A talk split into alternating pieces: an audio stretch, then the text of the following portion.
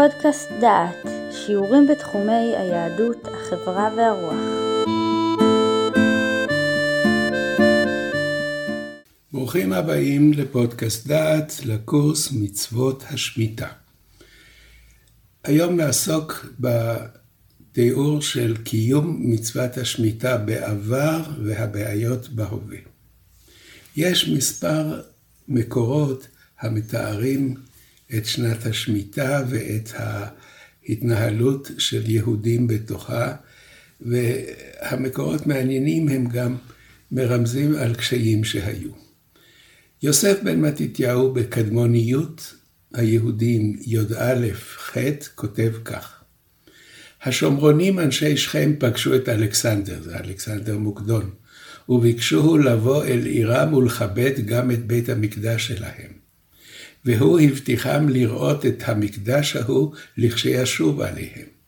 אולם משביקשו שיניח להם את המס בשנה השביעית, מפני שאינם זורעים בה, שאלם מי הם שהם מבקשים זאת.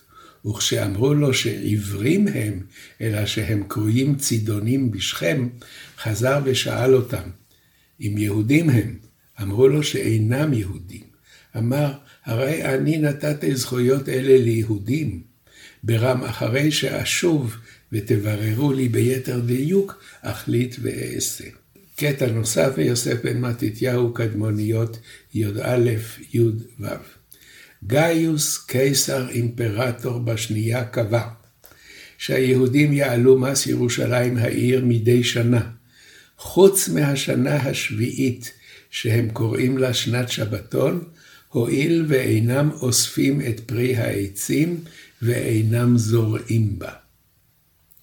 ועכשיו קטע מספר מכבים, מכבים א', ו', מ"ח עד י"ד. וממחנה המלך אנטיוכוס עלו לקראתם לירושלים. וייחן המלך ביהודה ובהר ציון, ויעש שלום עם אנשי בית צור, ויצאו את העיר, כי לא היה להם שם אוכל להיסגר בה, כי שבת הייתה לארץ. וילכוד המלך את בית צור, ויעמד שם מצב להגן עליה. וייחן על המקדש ימים רבים, ויעמד שם דייק, ומכונות וקלעי אש וקלעי עבדים ועקרבים לירות חיצים וקלעים. ויעשו גם הם מכונות נגד מכונותיהם, וילחמו ימים רבים. ואוכל לא היה באוצרות, כי הייתה השנה השביעית. והנמלטים ליהודה מתוך הגויים אכלו את שארית האוצר. וישארו במקדש מתי מספר, כי חזק עליהם הרעב, ויפרדו איש למקומו. אם כן, תיאור ממלחמות המכבים, לא היה אוכל, ואנשים עזבו את העיר בית צור, כי לא היה רזרבות לאכול ממנה. וקטע ממסכת סנהדרין, התגובה של חכמים למיסים אל מול קשיי השביעית. מכריז רבי ינאי, צאו וזרעו בשביעית משום ארנונה. הם היו חייבים לשלם מיסים, והמס היה לפי גודל הקרקע ולא לפי היבול. ורש"י מאיר, שביעית בזמן הזה דרבנן, שבטלה קדושת הארץ.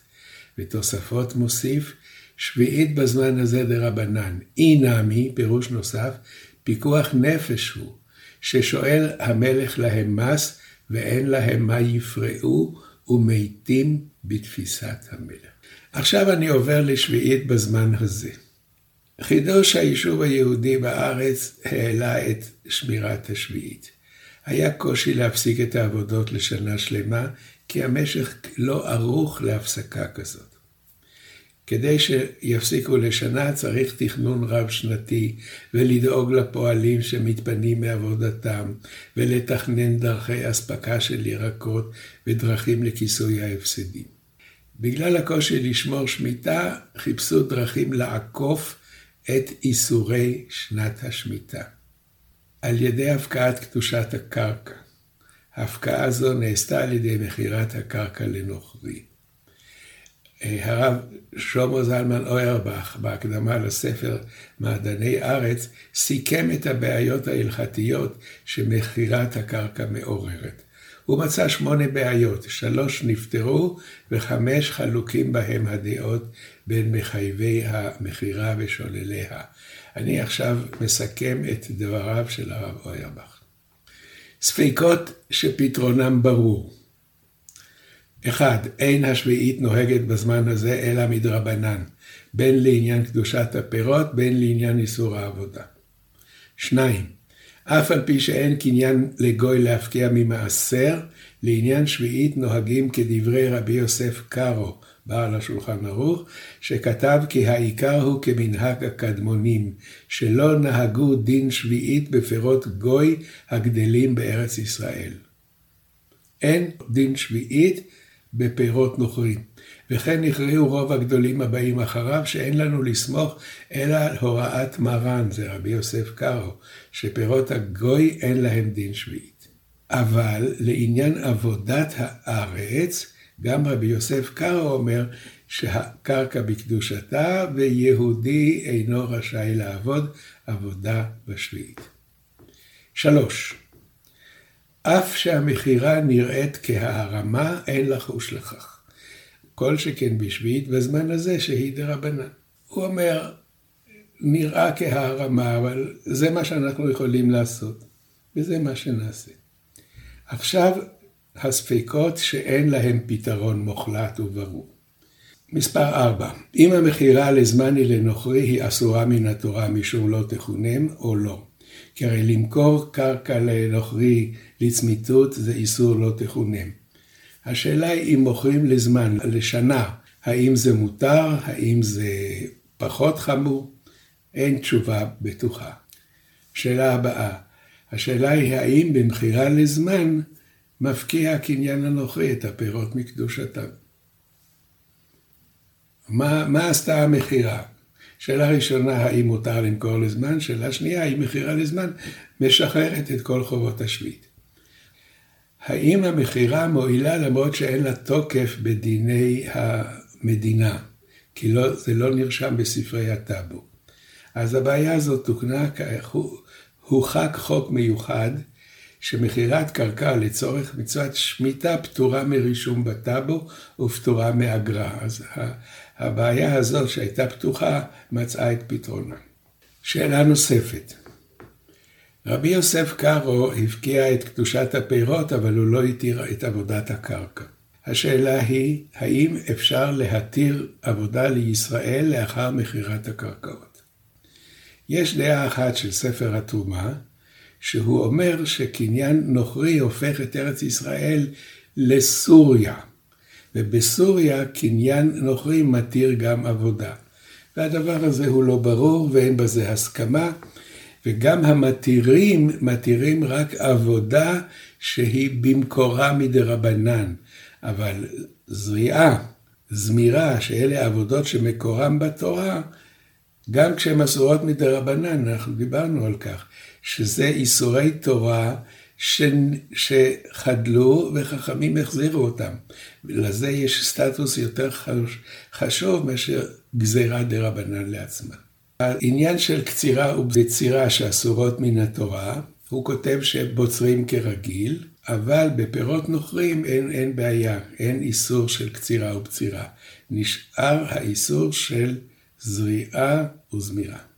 עוד, עוד בעיה נוספת היא, האם האיסור הוא על האדם או על הארץ? מה קורה אם אדם הזכיר בהמה לגוי והגוי עובד בה בשבת?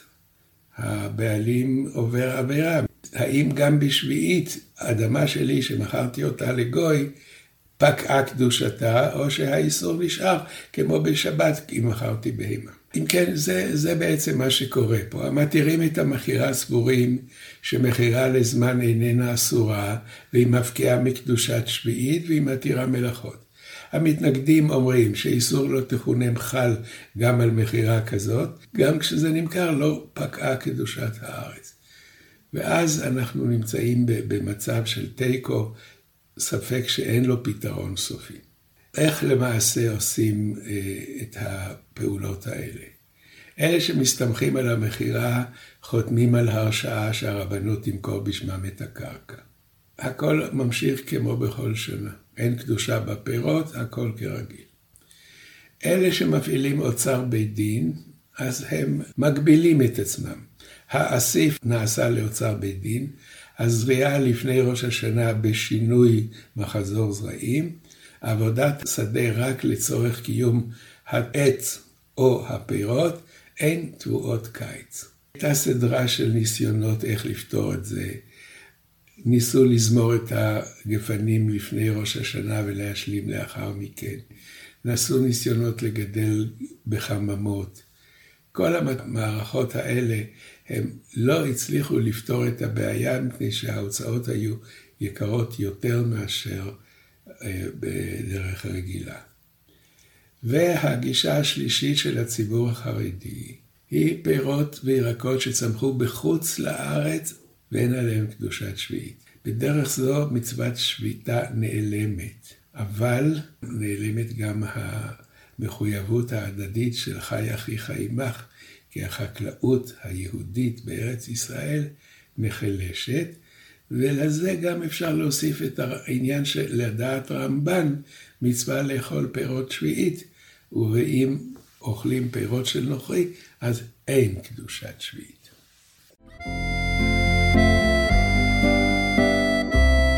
שמעתם שיעור מתוך הקורס מצוות השמיטה, מאת פרופסור יהודה אייזנברג.